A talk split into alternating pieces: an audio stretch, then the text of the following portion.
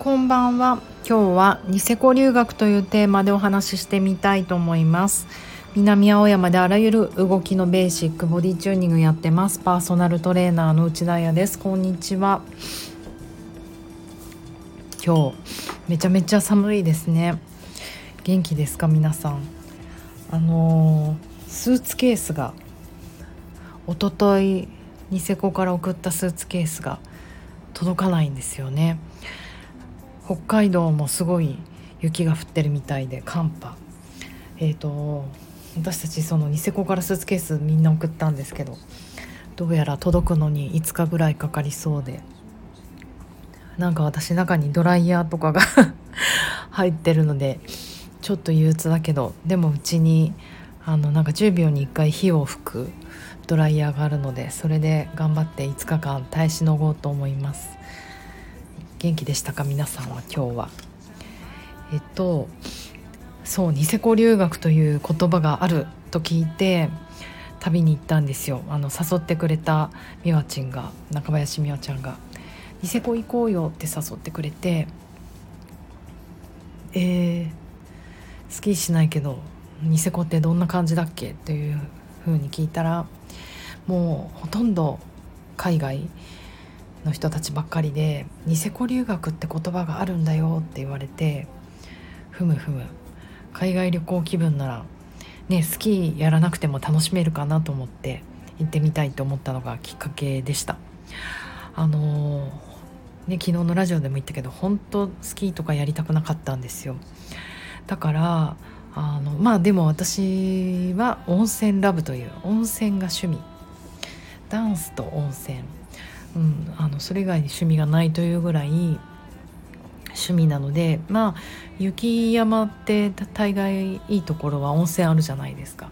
だからなんとかなるなって思うしあの雪の雪山とかあのゲレンデのカルチャーは大好きなんですよ。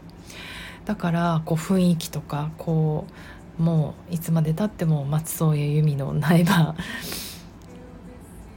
松任谷由実だっけ？松任谷ユーミンだっけ？荒井由実と混ざってるけど。なんか恋人はサンタクロースとかなんだっけ？ダイヤモンドダストの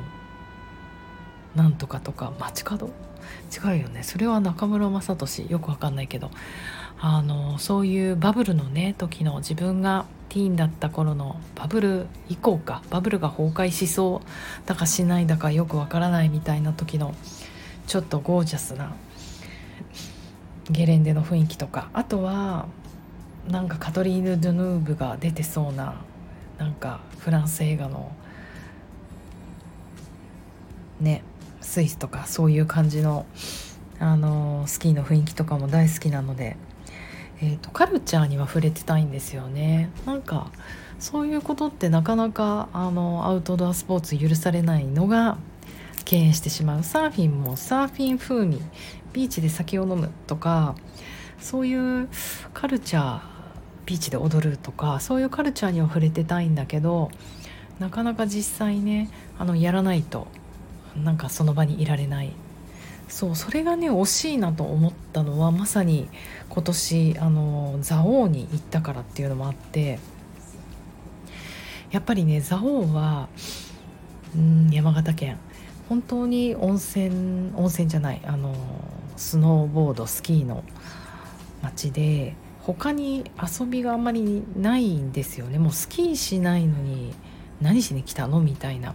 それはあのホテルとかもそうだし要はスキーっていうアクティビティがもう最高のものとしてあるのでそんなにこう美味しいレストランがあるとか美味しいバーがあるとかカフェがあるとかそういう逃げ場がないんですよねゲレンデ行かないと。で私たちその蔵王に行った時は毎日結構4日ぐらい行ったので毎日ホテルホテルというか、まあ、宿だよね宿のご飯とか食べてられないよねっていうのがあってあのご飯をつけないで行ったんですけど本当に1月2日3日4日とか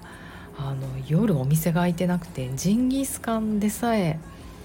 あの食べられなそうになったというか夜空いてる食堂とかレストラン食堂でさえなかったんですよね。なんかそういうところがやっぱりうん蔵王とかそういう日本の観光地って惜しいなと思っていてその辺ニセコはやっぱりその海外資本がね入ってきたっていうのもあってすごいこの10年とかで頑張ったんだろうなって思うんですよ。あのリゾート開発っていうことでもう不動産があの投資の対象になってる世界のセレブというかお金持ちの投資対象対象になっていてであのそこにニセコに不動産を持つことで投資する。でそれを転売して、えーと、どんどん価格が高騰していくということが起こって今ものすごいこうニセコがバブルになっている。ああとはホテルがいっぱい立ち立ってるみたいで2020年にパークハイアットとかリッツ・カールトンが立ちそしてこれから2023年にはアマンニセコが立つとか言ってた。本当にあのコンドミニアムもそうだけれどもなんか全部ガラス張りで本当にあの外もよく見えて羊蹄山もよく見えてあの外から見た感じもあの本当に素敵リゾートなんですよね。もうちょっと軽井沢とかそういう別荘地帯も昔は素敵だなと思ったけど何だったのっていう感じになってるほど素敵です。で、えーと、私は、えーと、札幌まで飛行機で行ってあの1人で行ったんですけど行く時は、えーと、札幌からスノーバスというのに乗ってあスノーバスじゃないです。まあ何でもいいんだけどホワイトなの、まあ、あの2つ3つぐらい会社があって、えーと、ニセコまで2時間半から3時間半ぐらいかけてあのそのねバスストップの形によって時間が変わってくるんだけど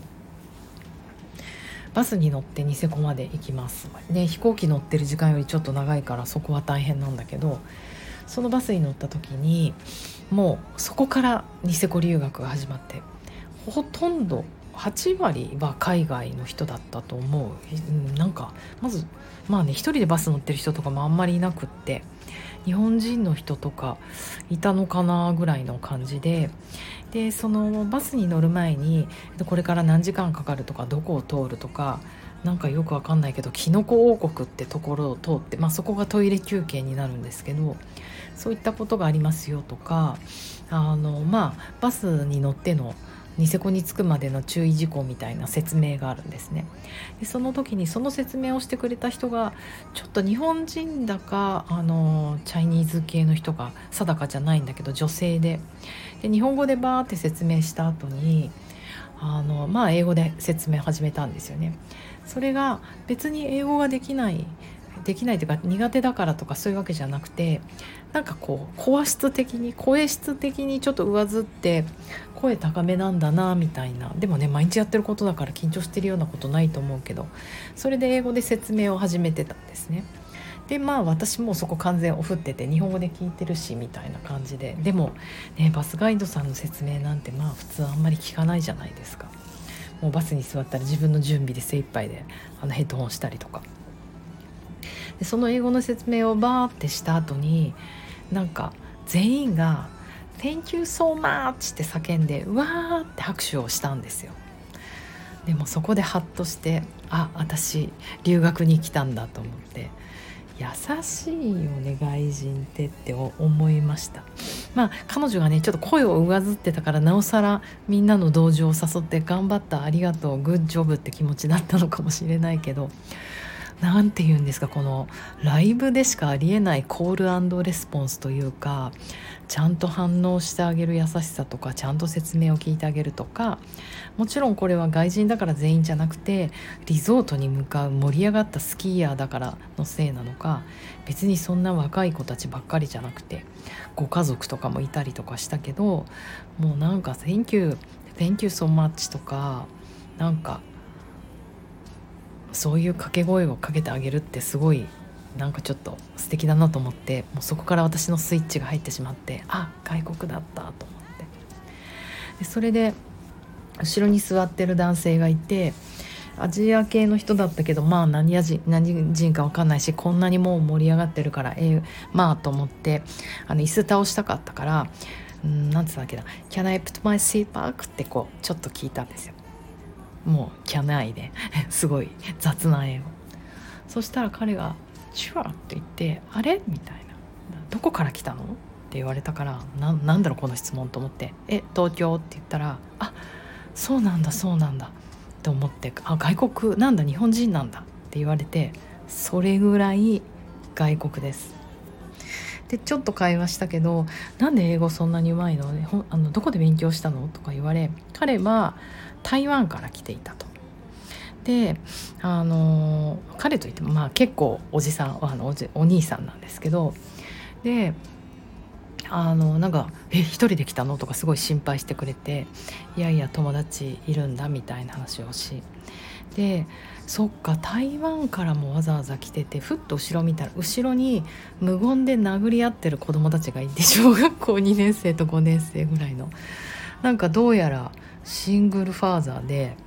あの子供2人を連れてねあの台湾からスノボに来てるなんて。まあなんかそんなそこそこお金持ちじゃないとそんなこともできないんだろうなとか思ったりしてそんな人とちょっと会話したりとかね。あの本当イエスしか私言ってないので英語うまいねとか言われたりして。あのうん本当あもう道中からこれニセコ留学なんだって思いました。でも行ってみたらその平府町って言って夜のあのちゃんとライトアップされた整備された道スキー場から平府町まで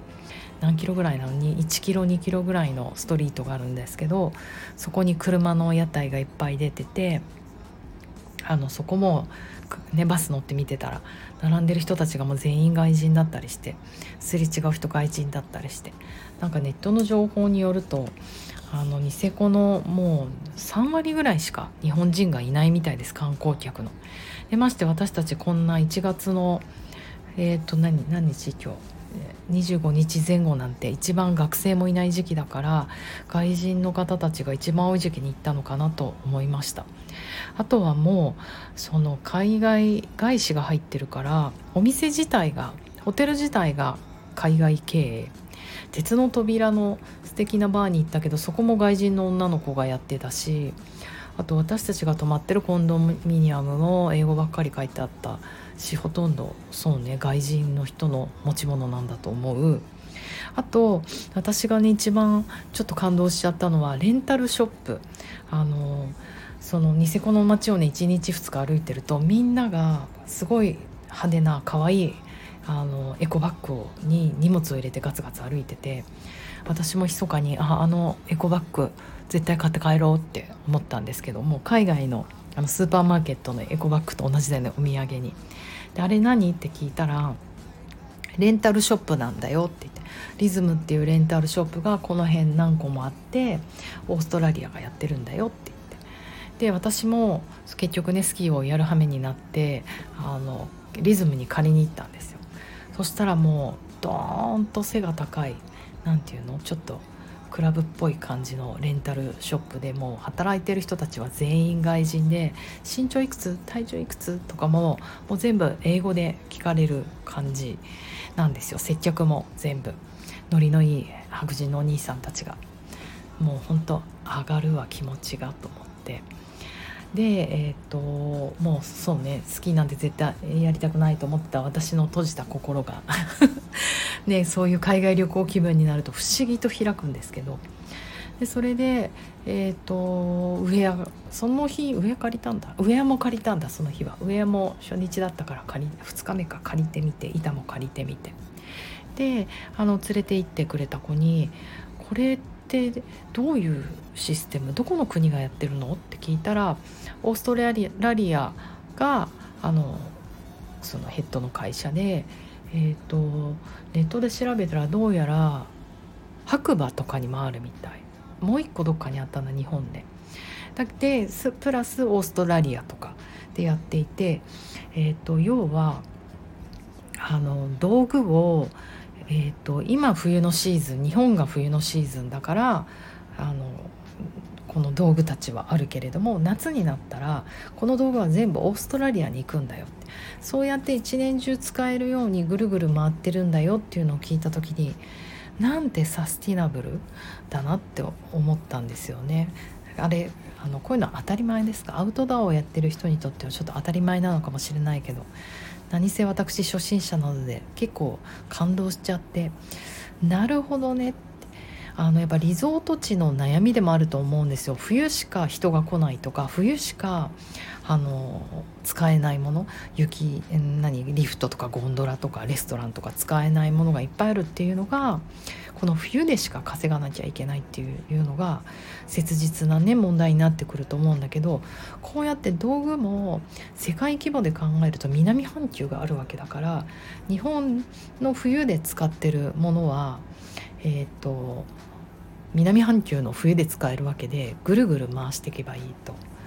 なるほどな世界と手を組むとこういうことができるんだなと思ってなんかやっぱりあの面白いなと思いました。うんうんいいよねヘルヘルシーっていうかサスティナブルだし循環だしなんか回すって考えてやっぱりどんどん大きな視野で見ていくと面白いことが見えてくるんだなって思ったりしてものすごいベーシックなことで感動しちゃった。うん、であのやっぱりねあとウェアとかもそうだけどやっぱり新しいもの着たいじゃないですか。それはもちろんファッショナブルファッショナブルファッショナブルっていうこともあるけれどもあのねもうアウトドアにおいてはあの本当に技術あの布の技術とかですよね。寒くない性能がどんどん良くなってるとかゴアテックスとかヒートテックとかよく分からんけど。だって私31年ぶりにスキーやった時にスキーが短くて驚いたんですよ。え私が子供の時やってたという時にはえらい長いスキーでそれが嫌でやめたのに今めちゃめちゃ短くなってますよね。あとスキーウェアとかもなんかつなぎじゃなきゃみたいな印象があったけど全然普通の格好であこんな薄着でも寒くないんだと思ってうんなんか技術ってどんどん進歩してるんだなって思いました。ね、だから自分の道具をどう使うかっていうものでもあるからでもこうやってこのリズム形式リズムっていうレンタルハウスのねこのリズム形式世界で回す形式になれば、えーと、要は多くのたくさんの道具を使わなくていいからあそんなことないかあの使う量が1年のうちの半分じゃないからあの一年中使えるから消耗を早くできるじゃないですか。でそうするとあの無駄がなくて新しいあのものも常に入れられるってことですよね最新のウェアも。確かになんかウェアウェア道具とウェア？なんだっけな？2ステージあってプレミアムとレギュラーみたいのがあってどっちがいいって言われて全く私は元気に全然レギュラーって言ったら向こうも爆笑してたけどあそうなんだって。だから最新の道具を使いたい人は新しいものをどんどん使っていけばいいし私みたいに全くこだわりませんっていうか技術ないしって人があの安く借りてればいいわけだからそういう選択肢が増えていくことがすごく可能性があっていいなって思いました。そうそんなこんなであのニセコ本当に楽しかったです。海外に行くねえっ、ー、とまだ何て言うの外に出るなんか時間的余裕とかお金的余裕とか、うん、コロナのこと心配っていう人はあのまずいいんじゃんニセコで留学すると。そうね。あと問題としては急にこのコロナの水際対策が緩めになって外国の人がバーって入ってきてるからもうどのお店に行っても wanted だよね。もう働く人募集 wanted ってことないか。働く人募集の張り紙がいっぱい出てたのでとにかく労働者を確保することがすごい大変なんだなと思いました。だからねあのヤング若者たち英語ちょっと話せるようになりたいなとかそういう人たちはニセコに行ってあの1年間働くとあや冬の時期だけでもスキーは上手くなるし英語も上手くなるしいいんじゃないかなと思いました。いいなと思う。ヤングは私もニセコ留学したい。なんかちょっと全然あの余裕がなくてねヨガスタジオとかそういうのあるのかなってあの見てくの忘れちゃったんですけどちょっと探してみようかな。なんか私も私夏でいいいいので夏でいいのでなんかニセコ留学してそこでレッスンしたりいいよね。富裕層のパーソナルトレーニングとかできるかな。なんかちょっとそういう縁がある人は是非お声がけください。ニセコでパーソナルトレーニングでもグループレッスンでも何でもしたいです。募集中。はそんな話でした今夜今夜は。では皆さん今日も寒いので良い夜を暖かくしてね。おやすみ。